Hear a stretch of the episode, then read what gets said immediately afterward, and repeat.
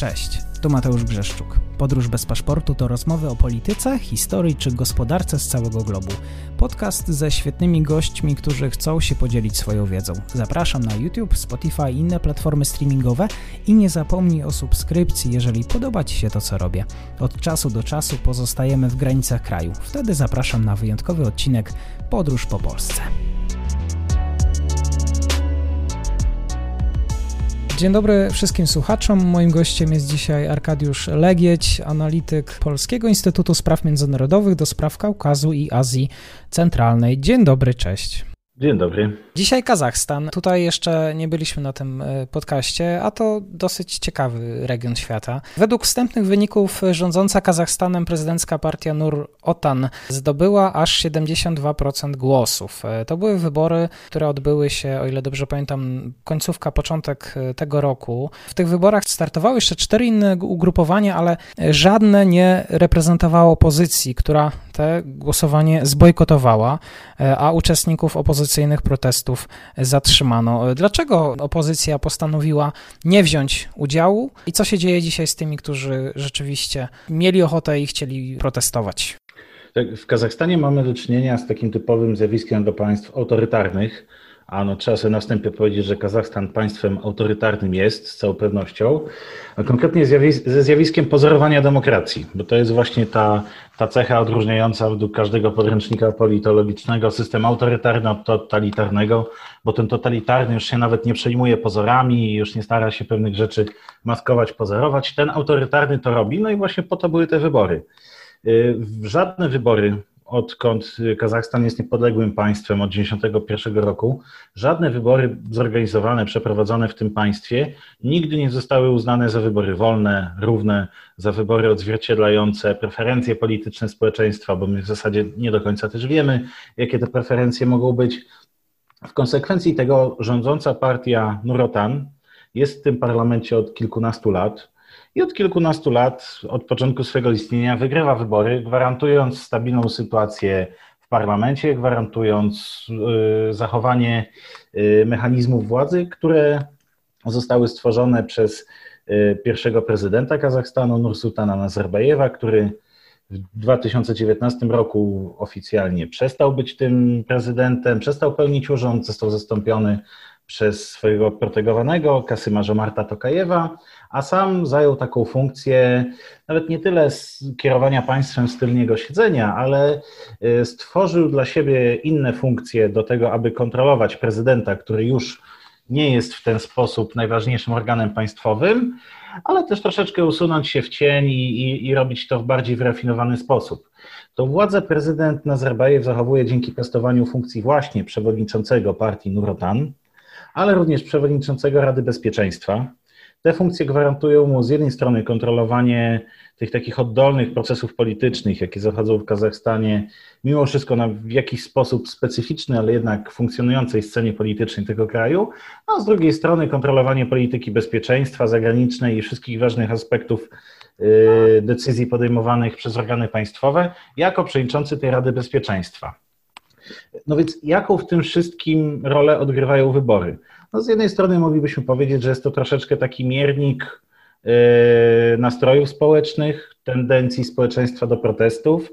No i w tym kontekście co, z całą pewnością społeczeństwo kazachskie pokazało podczas ostatnich styczniowych wyborów do, do Mejlisu, że, że nie jest skłonne do, do jakichś gwałtownych, ogólnokrajowych protestów, protestów, które były, były liczne. Oczywiście do jakichś tam małych protestów w większych miastach doszło, ale też trzeba zaznaczyć, że władze jeszcze prewencyjnie przed wyborami wychwytywały y, ewentualnych liderów opozycyjnych, którzy, którzy mogliby do tego typu manifestacji zachęcać, tego typu manifestacji organizować, co też w znaczący sposób utrudniało zorganizowanie tego typu y, aktywności i demobilizowało Kazachów.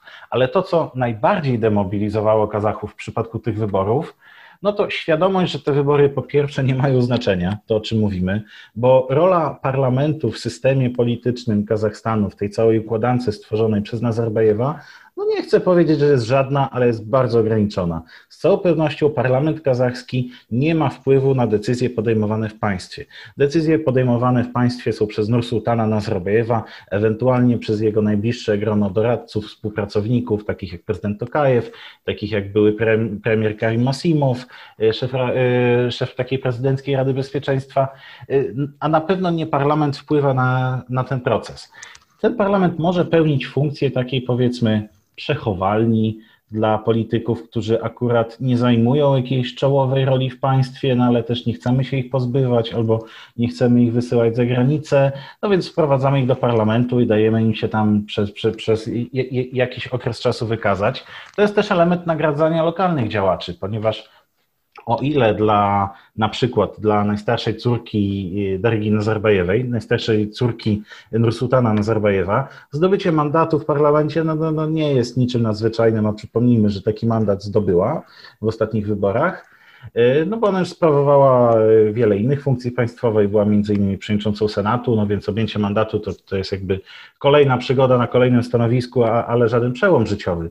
Ale dla działaczy z poszczególnych prowincji, dla działaczy, którzy dopiero wchodzą na scenę polityczną albo chcą się wykazać w ramach rządzącej partii Nurotan, Y, to jest jakiś sygnał, jeżeli uda im się zdobyć mandat, no to jest to jakiś sygnał, że ci na górze, że, że kierownictwo partii przychylnie patrzy na nich i w jakiś sposób wynagradza ich dotychczasowe zaangażowanie. Dlaczego też tutaj mówię o tym kierownictwie partii? Z tego względu, że wybory w Kazachstanie, no co niestety i, i, i, smutne, ale czasem trochę, trochę zabawcze, mówiąc w cudzysłowie, wybory mają charakter odgórny. Y, bo oczywiście wybory są całym teatrem, otwiera się lokale wyborcze, ludzie idą głosować, jest jakaś tam kampania, wcześniej plakaty, mm, ale później tych głosów nikt nie liczy. I, I, ja też tutaj odwołuję się zarówno do ocen sporządzanych na przestrzeni wielu lat przez, przez różne organizacje zajmujące się monitoringiem kampanii wyborczej, praw wyborczych, ale także już organizacji monitorujących sam przebieg wyborów, jak Organizacja Bezpieczeństwa i Współpracy w Europie odwołuję się również też do własnego doświadczenia, bo miałem przyjemność obserwować y, wybory prezydenckie w Kazachstanie w 2019 roku. Y, no tam się głosów nie liczy. To, to wszystko jest tylko teatrem, a koniec końców i tak przychodzą z góry zatwierdzone protokoły, a zadaniem komisji jest tylko w pewien sposób przytuszować czy, czy przyporządkować E, liczbę stosów leżących na, e, na stole głosów do tego, co ma się zgadzać w protokole. W związku z tym, mając świadomość tego, jak wyglądają te wybory oraz tego, że parlament de facto nie decyduje niemalże o niczym w, w, w, tym systemie politycznym, wyborcy nie byli chętni raz, że do aktywności jakiejś związanej z wyborami, ale także do protestów, ponieważ z jednej strony nie mieli przełożenia, takiego poczucia, że ich głos przekłada się faktycznie na jakieś zmiany w państwie, ale również mm, sama identyfikacja z tymi, którzy ubiegali się o mandat w tych wyborach, no jest od lat w Kazachstanie bardzo zachwiana. Duże grono parlamentarzystów są to ludzie bardzo anonimowi dla wyborców, no bo oni nie zabiegają o względy wyborców, oni zabiegają właśnie o względy kierownictwa partyjnego, no bo to kierownictwo partyjne może im zagwarantować dalsze szczeble w karierze. W związku z czym, skoro trudno zidentyfikować swój głos z konkretnym człowiekiem, z konkretnym mandatem, no to trudno też oczekiwać większego poruszenia e, wśród społeczeństwa kazachskiego. Oczywiście sytuacja jest troszeczkę odmienna w przypadku wyborów prezydenckich, które były właśnie w 2019 roku, no bo wtedy prawda, głosuje się na tego jednego konkretnego człowieka, nie na jakąś listę partyjną, nie na jakiś konglomerat, który nie do końca kojarzymy, kto się w nim znajduje i kto reprezentuje nasze preferencje i nasz głos, tylko głosujemy na konkretnego człowieka. Ale nawet wówczas trudno jest być opozycją, a tym bardziej trudno być opozycją aktywną w kraju, gdzie ta opozycja od lat jest zwalczana, represjonowana. Wielu członków opozycji przebywa za granicą, ponieważ musiało uciekać w trosce o, swoje, o swoją wolność, o swoje bezpieczeństwo. W związku z czym realnej opozycji tak naprawdę w Kazachstanie nie ma. I, i te tegoroczne wybory jeszcze bardziej nam, e, nas utwierdziły w tym przekonaniu.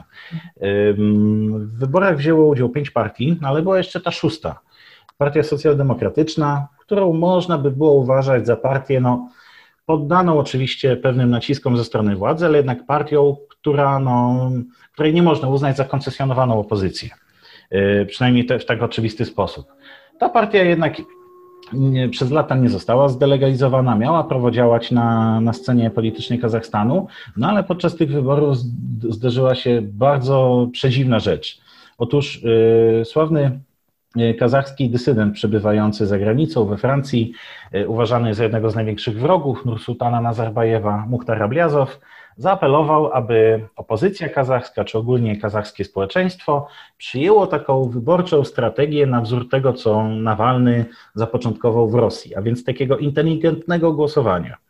W tym inteligentnym głosowaniu Abliazowowi i w ogóle w idei tego głosowania chodzi o to, aby skoro już są jakiekolwiek partie dopuszczone do wyborów, to nawet jeżeli jest to koncesjonowana opozycja, czyli jacyś tam komuniści, czy jakieś inne partie, e, które funkcjonują w taki sposób kadłubkowy na kazachskiej scenie politycznej, no to jednak, żeby głosować na każdą inną partię, ale nie na partię władzy, nie na partię rządzącą, bo to przynajmniej sprawi, że ci ludzie, którzy będą musieli później fałszować te wybory, fałszować protokoły, ukrywać te worki z głosami oddanymi prze, przez ludzi na inną partię niż, niż faktycznie później w ostatecznym oświadczeniu wygrywa wybory, no to przynajmniej będzie utrudniało władzy cały ten mechanizm fałszowania wyborów.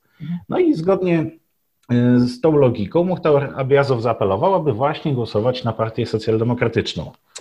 No i z jednej strony powinno to oczywiście wzbudzić entuzjazm partii, która chce konkurować w wyborach, to, że ktoś apeluje, żeby na nią głosować, no bo przecież o to chodzi w wyborach, ale no Kazachstan jest na tyle specyficznym przypadkiem, gdzie już niejednokrotnie mieliśmy do czynienia z sytuacjami, że sytuacja, kiedy ktoś chce od nas oddać na nas swój głos, co sprawi, że będziemy bardziej konkurencyjni dla władzy, wcale nie jest sytuacją pożądaną, bo nie jest sytuacją bezpieczną. W 2019 roku był taki kandydat w tych wyborach prezydenckich uważany przez, przez chwilę, przez część obserwatorów zagranicznych za jakiegoś takiego konkurenta dla Nursultana Nazarbajewa, kogoś, kto realnie mógłby być poza jego kontrolą. Mowa tutaj o Amirżanie Kosanowie. Aczkolwiek w pewnym momencie swojej kampanii Amirżan Kosanow sam przyznał, że no w sumie startuje w tych wyborach, ale lepszym prezydentem będzie Nazarbajew i on to w sumie nie ma nic przeciwko, żeby wyborcy głosowali na Nazarbajewa. No trudno w ten sposób konkurować politycznie, trudno w ten sposób wygrać wybory i coś podobnego zdarzyło się w tym roku właśnie w kontekście Partii Socjaldemokratycznej, bo po tym jak Abliazow zaapelował, aby na tą partię głosować, ta partia się przeraziła. Ta partia uznała, że w ten sposób może zostać uznana za władzę, przez władzę za partię, która chce być partią realnie opozycyjną, a więc partią, która stanowi zagrożenie dla tego funkcjonującego systemu, w związku z czym może z tego systemu zostać wykluczona w konsekwencji e, poprzez delegalizację, jak już się działo z innymi partiami opozycyjnymi. Więc dokonując rachunku, czy lepiej być taką partią wydmuszkową, ale jednak być, ale w, jawny ale w jawny sposób jednak nie sprzeciwiać się władzy, czy ryzykować w ogóle swoje istnienie i tej władzy spróbować się postawić. Mając taki wybór, ta partia postanowiła nie wziąć udziału w wyborach i się z niego wycofać. No, to pokazuje z jednej strony, jak bardzo skostniała jest ta, ta scena polityczna Kazachstanu i jak bardzo jest ciężko coś z niej zmienić, no bo to są właśnie te powody, dla których od lat rządzi partia Nurotan, od lat rządzi środowisko Nursultana Nazarbajewa i od lat nie ma żadnych perspektyw, aby żadnych sygnałów, impulsów, żeby coś w tej kwestii się zmieniło.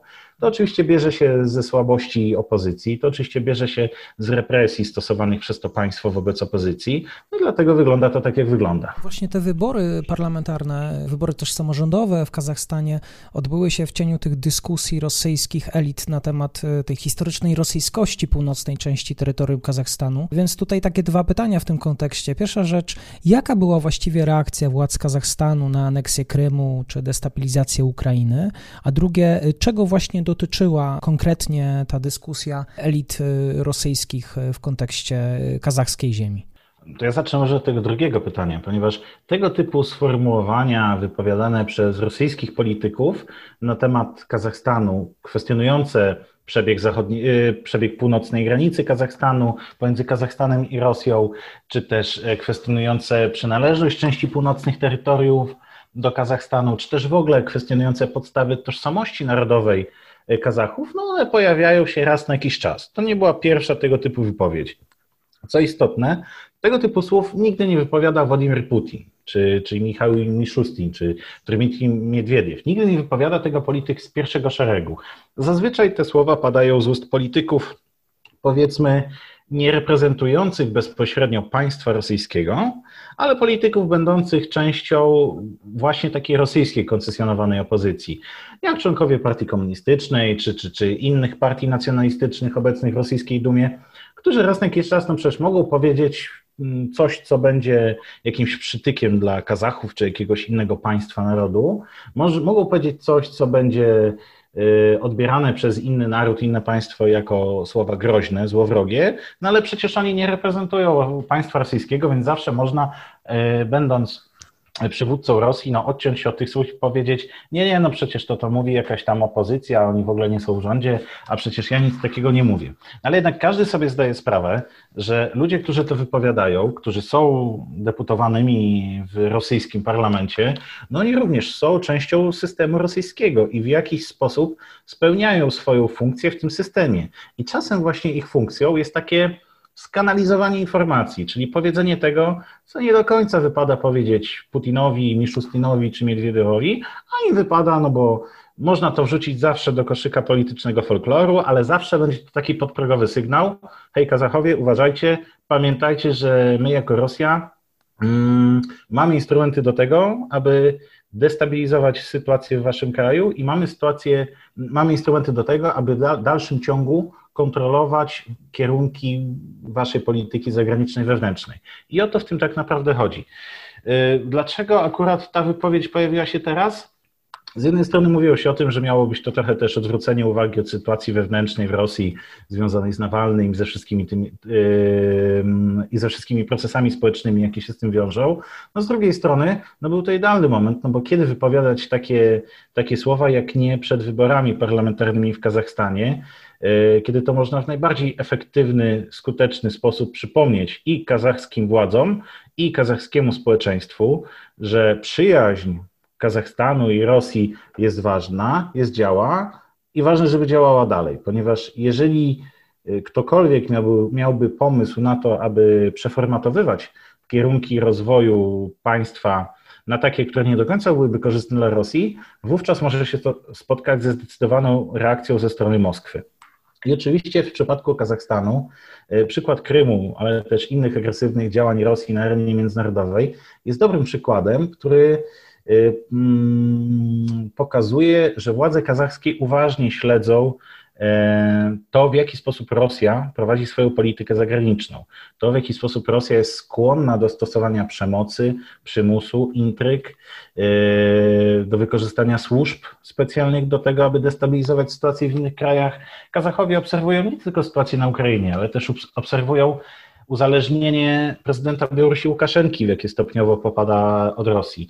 Kazachowie obserwują sytuację na Kaukazie, gdzie Rosja e, w imię swoich partykularnych interesów, w imię swojej imperialnej polityki w tym regionie jest w stanie destabilizować państwa regionu w ten czy inny sposób. Kazachowie zdają sobie sprawę, że Rosja jest kluczowym, priorytetowym partnerem tego państwa, aczkolwiek zdają sobie sprawę, że Rosja stanowi również zagrożenie. I to zagrożenie może się ujawnić zarówno w momentach dla Rosji niewygodnych, w przypadku, kiedy na przykład Kazachstan uznałby, że chce zdywersyfikować swoją politykę zagraniczną, y, no nie wiem, opuścić Eurazjatycką Unię Gospodarczą, czy, czy rozluźnić swoje więzy współpracy z Rosją, no, no wówczas to, y, to jest sytuacja, w której Rosja ma instrumenty do tego, żeby tego typu tendencjom przeciwdziałać. A też powiedzmy, że w przypadku Kazachstanu pewna polityka balansowania, tworzenia balansu dla Rosji w postaci Chin, tworzenia balansu dla Chin w postaci Rosji, e, chęć do tego, aby otwierać swoją politykę na, na, na inne kierunki, na współpracę regionalną w Azji Centralnej, na wchodzenie w jakąś taktyczną współpracę ze Stanami Zjednoczonymi, chęć do otwarcia się na Unię Europejską, to wszystko ma miejsce w Kazachstanie i oczywiście to wszystko jest akceptowane przez Rosję do momentu, dopóki nie zagraża rosyjskim interesom. Ale jeżeli zacznie im zagrażać, to Rosja chce i ma instrumenty, aby temu przeciwdziałać. I temu właśnie służą tego typu wypowiedzi.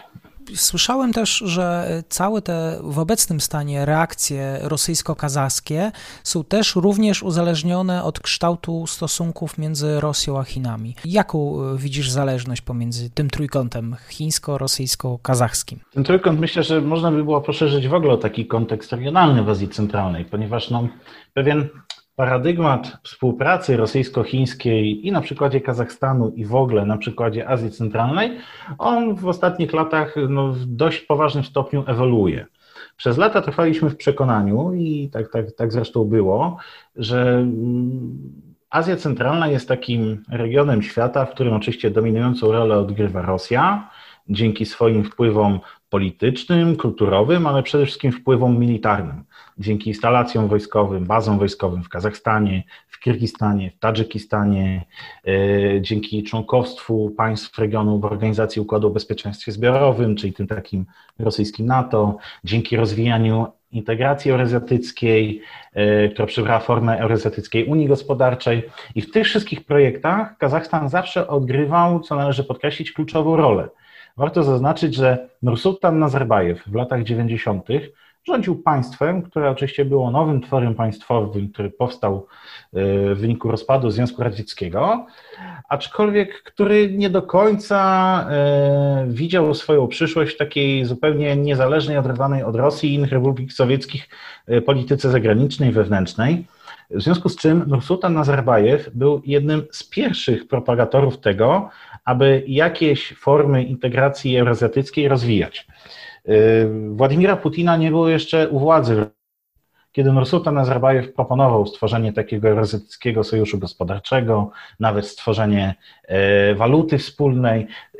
Część z tych postulatów później została przez Putina chcący czy niechcący wykorzystana i wdrożona w postaci Eurazjatyckiej Unii Gospodarczej, której Kazachstan jest członkiem założycielem. Do tej organizacji też przypomnijmy, w regionie należy Kirgistan.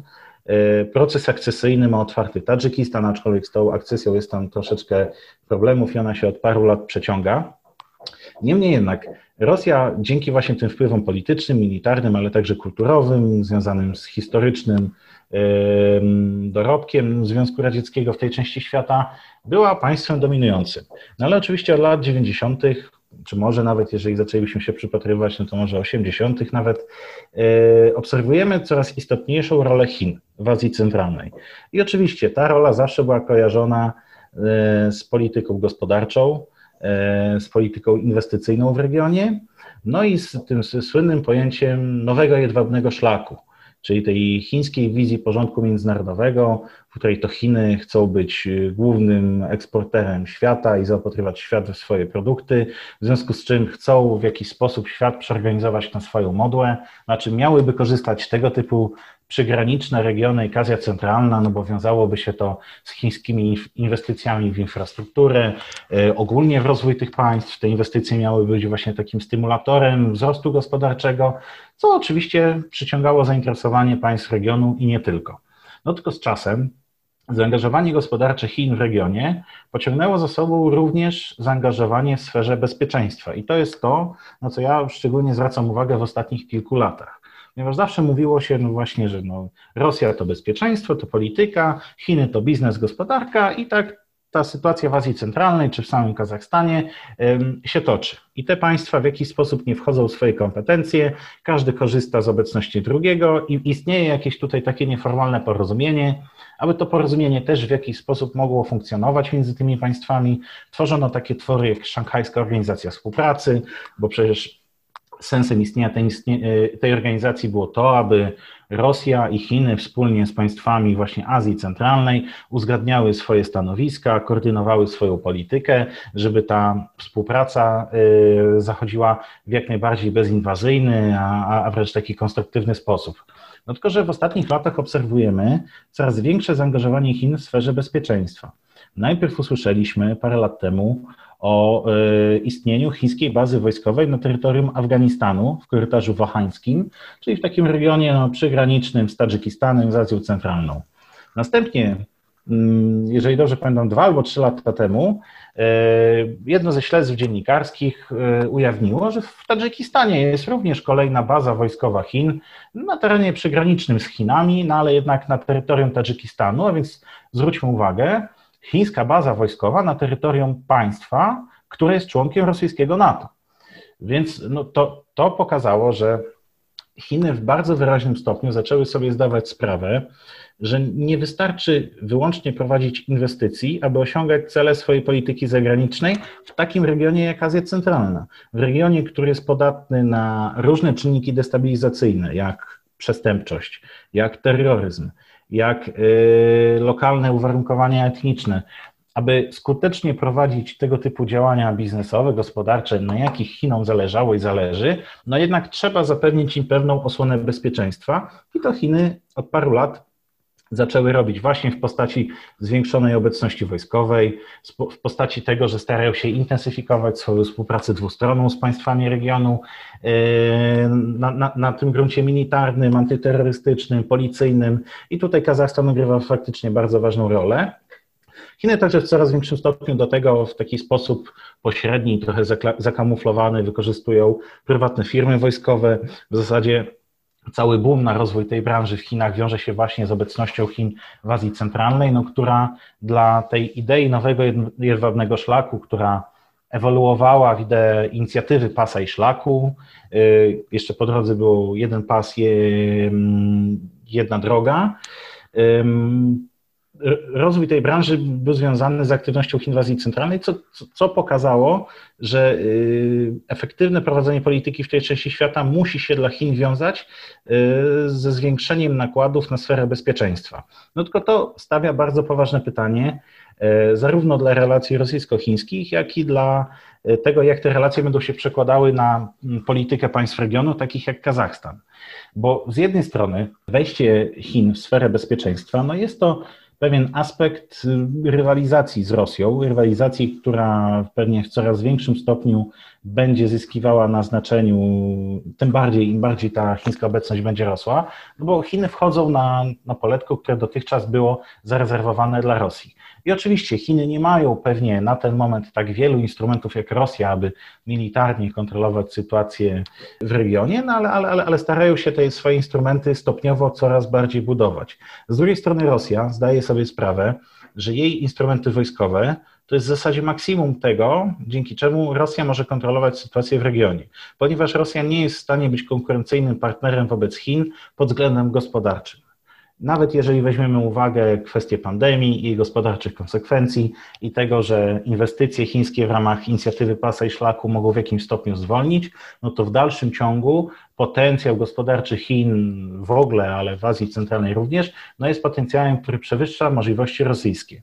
To rodzi pewną, wbrew pozorom, przestrzeń dla państw regionu, ponieważ państwa jak Kazachstan, ale również jak Uzbekistan, które w swoim no, dogmacie polityki zagranicznej, w swoich priorytetowych założeniach zakładają to, żeby jednak w jakiś sposób wpływy jednego i, i, i drugiego mocarstwa balansować, równoważyć.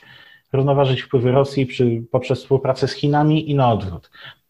To rodzi również y, okazję do tego, aby intensyfikować procesy integracji regionalnej.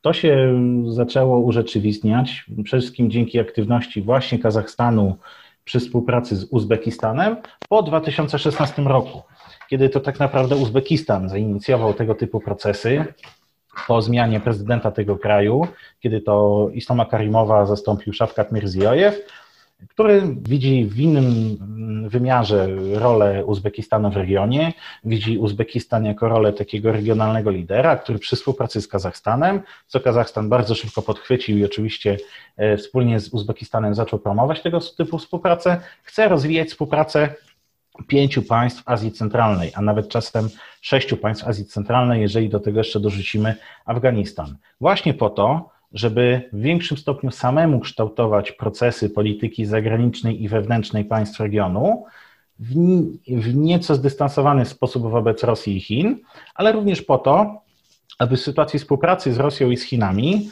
móc zachowywać bardziej podmiotową postawę.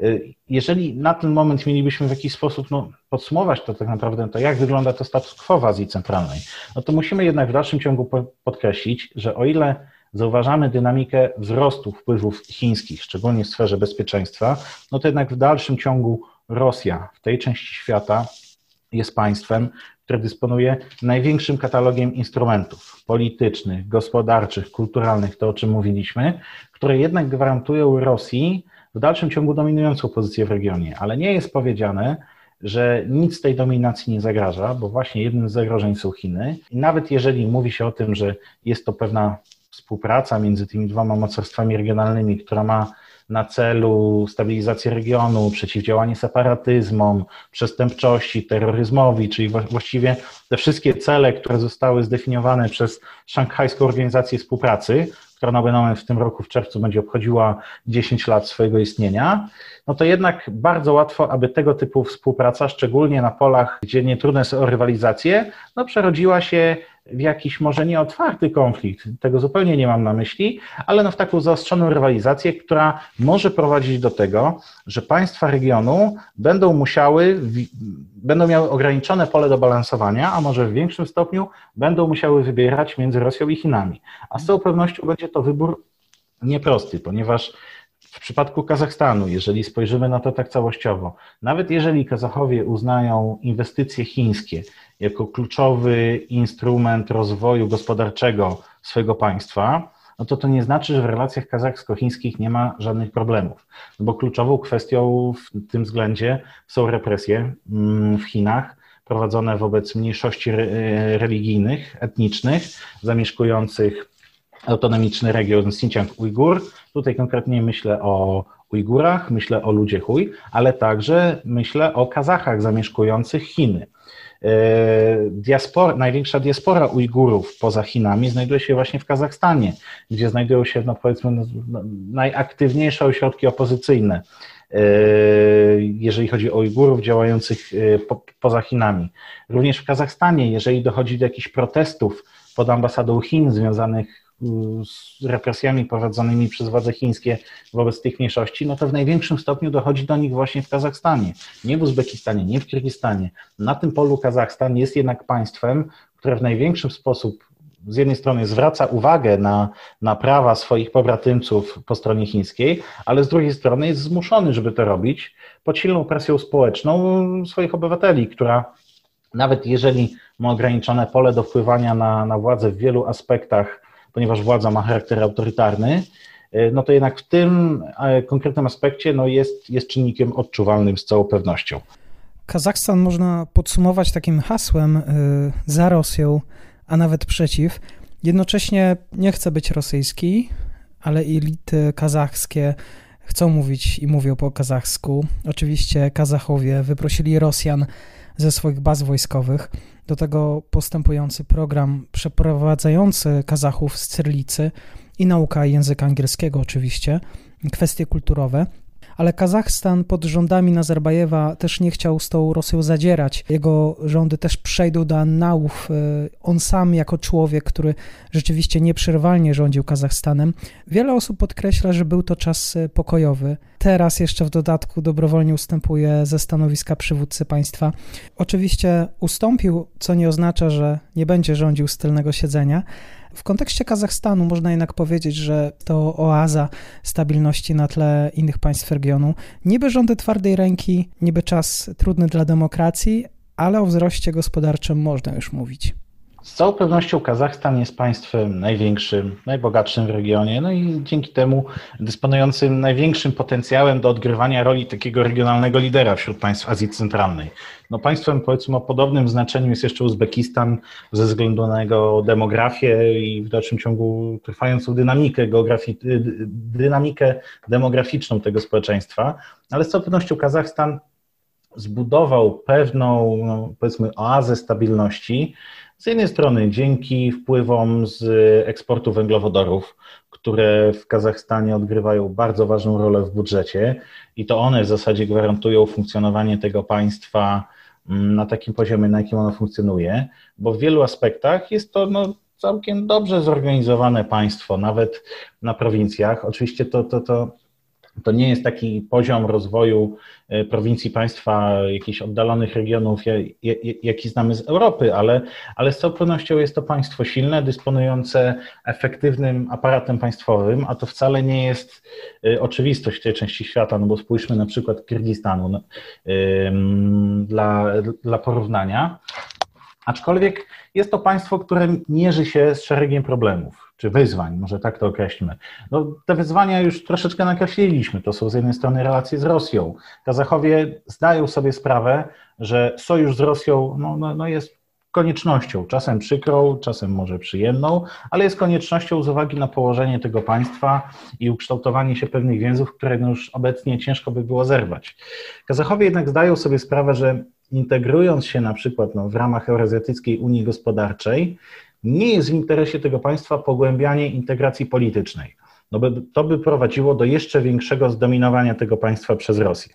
Kazachowie są za rozwijaniem integracji gospodarczej, za pogłębianiem tej integracji, bo ona w jakiś sposób faktycznie mogłaby się długoterminowo przełożyć na, na korzyści ekonomiczne i dla Kazachstanu, i dla regionu, ale pozostaje ten kraj niechętny integracji politycznej z Rosją, co jakiś czas, y, co co jakiś czas jest, że tak powiem, namacalne podczas y, szczytów organizacji, kiedy no, zawsze mamy do czynienia z podobnym scenariuszem, kiedy, kiedy celem priorytetowym Rosji wobec wszystkich pozostałych członków, a przypomnijmy, że do tej organizacji oprócz Kazachstanu, Kirgistanu i Rosji należą jeszcze Armenia i Białoruś, jest właśnie pogłębianie tej integracji politycznej po to, aby zwiększać środki swojego politycznego oddziaływania na te kraje. No tutaj z kolei po wszystkie kraje poza Rosją, na czele właśnie z Kazachstanem, no tej, tego typu integracji pozostają niechętne. Innym wyzwaniem no, są właśnie relacje z Chinami. Mm, o ile w Kazachstanie jeszcze zadłużenie na przykład mm, finansowe od Chin nie jest tak widoczne jak w Kirgistanie czy Tadżykistanie, gdzie, gdzie około 40%, 40 długu zagranicznego tych państw to jest dług należny wobec Chin, no to jednak ta presja gospodarcza stosowana przez Chiny na, na Kazachstan jest również odczuwalna. Ona również jest wykorzystywana do, do rozwiązań politycznych to właśnie dzięki tej presji Kazachstan nigdy nie zdecydował się na takie otwarte, jawne postawienie się Chinom w kwestii represjonowanych mniejszości, bo pewnie gdyby nie to, moglibyśmy domniemywać, że te działania byłyby bardziej zdecydowane. No ale tak się nie dzieje, ponieważ Chiny są również partnerem ważnym, partnerem mającym bardzo istotne instrumenty i mogącym wpływać na stabilność Kazachstanu. Jest to szczególnie istotne w okresie sukcesji w tym państwie. Mhm. Wspominaliśmy, że Nursultan Nazarbajew zrezygnował, ale co istotne, mm, nie łudźmy się, że sukcesja w Kazachstanie została zakończona, ponieważ to nieważne, czy Nursultan Nazarbajew jest prezydentem, czy jest przewodniczącym partii, czy, czy jest przewodniczącym Rady Bezpieczeństwa, czy jest przewodniczącym czegokolwiek innego, albo czy nie, czy nie sprawuje akurat może żadnej funkcji państwowej.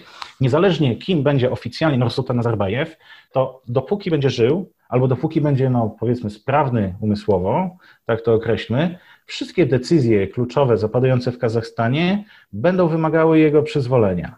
Zarówno Tokajew, jak i, jak i inni politycy to są jego protegowani, którzy nigdy w otwarty sposób mu się nie, nie, nie przeciwstawili, zarówno dlatego, że no, Sultan Nazarbajew no, jest postacią, z którą trudno by się było mierzyć, jeżeli chodzi o wpływy polityczne w Kazachstanie, bo no, przykład polityków opozycyjnych pokazuje, że ci, którzy się mierzyli z Nursultanem Nazarbajewem, no to ich nie ma, przynajmniej w Kazachstanie, bo, bo, bo musieli uciekać. Ale również e, tacy ludzie jak Tokajew zachowują pewną, pewne podporządkowanie wobec Nazarbajewa z tego względu, mając świadomość, jak duże znaczenie dla tożsamości kazachskiej odgrywa właśnie Nursultan Nazarbajew, pierwszy prezydent, twórca kazachskiej państwowości, człowiek, który y, naprawdę odegrał rolę, której nie da się porównywać z żadnym innym politykiem na, na obszarze postsowieckim. On skonsolidował ten kraj, on zbudował ten system polityczny i nawet jeżeli jest to system autorytarny, to jednak y, szło za tym pewne, pewne wizjonerstwo.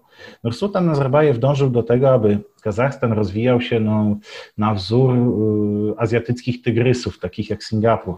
On sam był bardzo za, zafascynowany postacią Lee Kuan Yew, y, pierwszego premiera i w ogóle twórcy państwowości Singapuru. I w wielu aspektach dążył do tego, żeby Kazachstan no, ten Singapur właśnie naśladował kilku aspektach może to się udało, w kilku aspektach nie, ale sama inspiracja z całą pewnością prowadziła Kazachstan do tego, aby tworzyć silne państwo, którego no, cele, jeżeli spojrzymy na takie plany rozwoju państwa pisane przez, e, przez Nazarbajewa i jego doradców, takie plany formowane w perspektywach do lat 2030, do dwa, lat 2050, to są plany, które rysują wizję państwa, które ma być jednym z najbardziej rozwiniętych, najbardziej istotnych w regionie państw, a może nawet na świecie. I z całą pewnością Kazachstan ma do tego predyspozycję z uwagi na swoje położenie, z uwagi na swoją wielkość, z uwagi na swoje zasoby. Aczkolwiek to wszystko wymaga oczywiście skutecznej i efektywnej polityki prowadzonej przez władzę oraz skuteczności systemu, który już raz został stworzony i który no, tak naprawdę ciężko jest teraz zreformować, przeformatować na inne tory. Mm, szczególnie wrażliwym momentem jest właśnie okres sukcesji, czyli wracam do tego, czego, czego zacząłem ten wątek. Dopóki żyje Nursultan Nazarbajew, on to wszystko kontroluje, ale wszyscy zdają sobie sprawę, na czele z Nazarbajewem, że on nie żyje wiecznie. Dlatego była ta rezygnacja i dlatego rozpoczęły się te wszystkie procesy jeszcze wcześniej, jeszcze za, za jego życia, po to, aby sam Nazarbajew miał wpływ na przeobrażenia mm, personalne na szczytach władzy, aby mógł je kontrolować i zapewnić im stabilność, ponieważ Kazachstan to nie jest tylko jego zabawka w jego rękach, jak w przypadku Berdy, Gurbanguły Berdy Muhammedowa, prezydenta Turkmenistanu. To nie jest państwo, do, do którego on doszedł w pewnym momencie i, i, przejął już stworzony system przez kogoś, jak na przykład Szafkat Mirziyoyev w Uzbekistanie. To państwo to jest dzieło życia Nazarbajewa i z całą pewnością zależy mu na tym, aby po jego odejściu, z czym się liczy, to państwo zachowało swoją, swoje istnienie, zachowało swoją stabilność i rozwijało się w kierunku wytyczonym przez Nazarbajewa. Dlatego ten okres zmian personalnych, okres sukcesji, który, no, miejmy świadomość, że zakończy się dopiero wtedy, no, kiedy Nursultan Nazarbajew odejdzie. Tak długo jak będzie żył, to on będzie rządził tym krajem. Ale jest to okres szczególnie wrażliwy na wszelkie kryzysy, na wszelkie czynniki destabilizujące i na aktywność aktorów zewnętrznych, takich jak Rosja i Chiny, które mogą wykorzystywać tego typu sytuacje rozchwiania systemu do wzmacniania swoich wpływów w tym państwie. Właśnie na tych aktorów zewnętrznych będziemy jeszcze spoglądać Chiny, Rosję. Moim gościem był dzisiaj Arkadiusz Lekieć, analityk Polskiego Instytutu Spraw Międzynarodowych. Dziękuję bardzo. Dziękuję bardzo za zaproszenie.